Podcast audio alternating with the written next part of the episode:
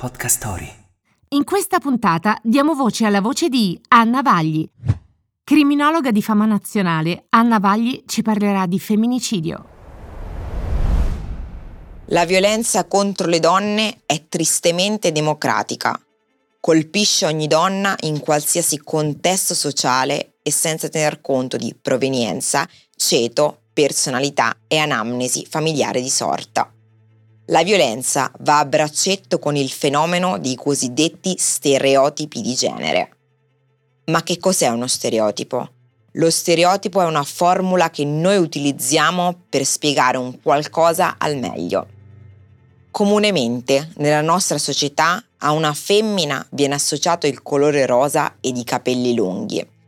Ad un maschio si abbina il colore azzurro ed i capelli corti. I maschi non piangono mai, le femmine sono gentili e premurose. I maschi giocano con i supereroi, le femmine con le bambole. La sottomissione agli stereotipi avviene anzitutto all'interno della famiglia. Solo successivamente si propaga attraverso i mezzi di diffusione di massa, come tv, cinema e libri. Nei classici Disney le tipologie maschili coincidono con quelle dei principi forti, senza paura, vestiti di azzurro e non a caso, capaci di far fronte a qualsiasi avversità con coraggio, senza piangere e senza fatica.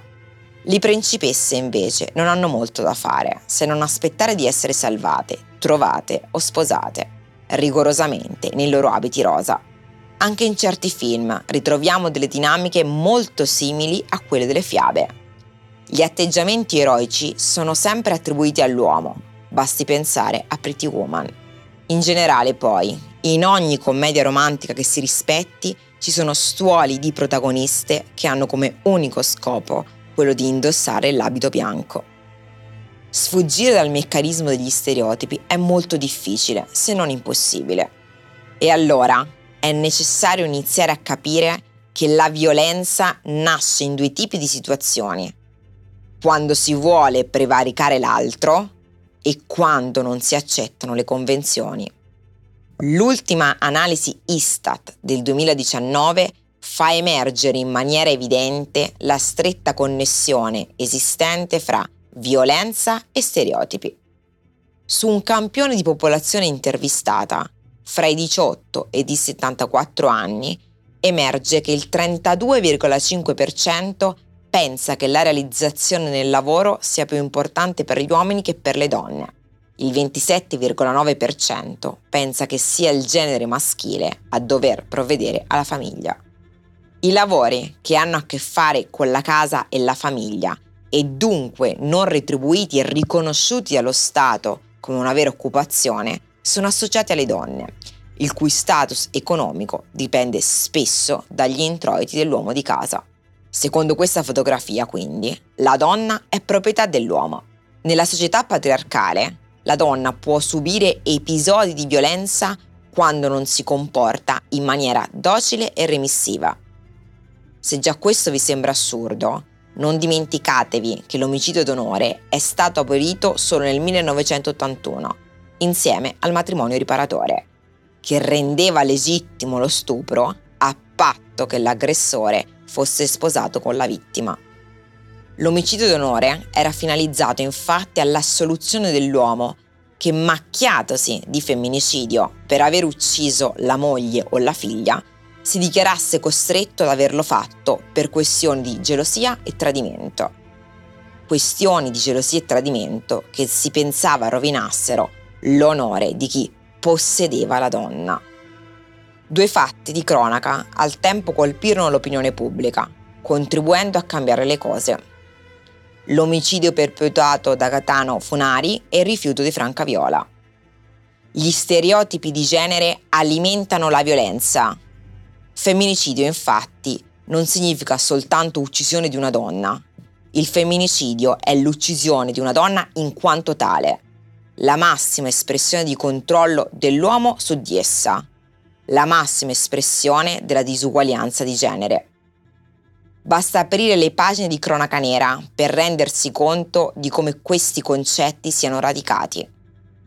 come per il caso di Alessandra Matteuzzi, la donna di Bologna aggredita con una panchina e uccisa a colpi di martello dall'ex fidanzato nell'estate del 2022, o al caso di Giulia Tramontano, uccisa nel 2023 mentre era incinta al settimo mese.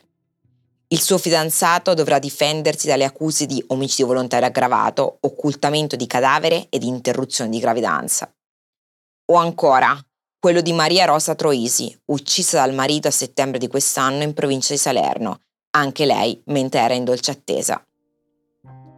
Secondo l'Istat, nel 2021 le persone uccise nell'ambito di una relazione di coppia o in famiglia sono state 139. Di queste, 39 erano uomini, 100 erano donne, di cui quasi il 60% è stato ucciso per mano di un partner o un ex partner. Nel 2022 la situazione non è migliorata, dei 140 omicidi domestici avvenuti nel nostro paese, più del 70% ha colpito le donne, donne uccise in quanto donne. Gli stereotipi di genere rafforzano l'idea di una marginalità femminile. La donna vive in una relazione subordinata all'azione maschile.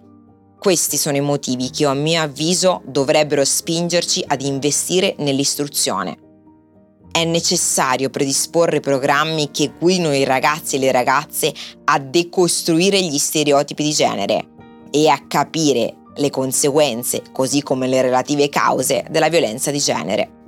Formare i docenti in tutti gli istituti, di ogni ordine e grado, e organizzare momenti di confronto sul tema. Per questo è necessario istituire fondi regolari e adeguati.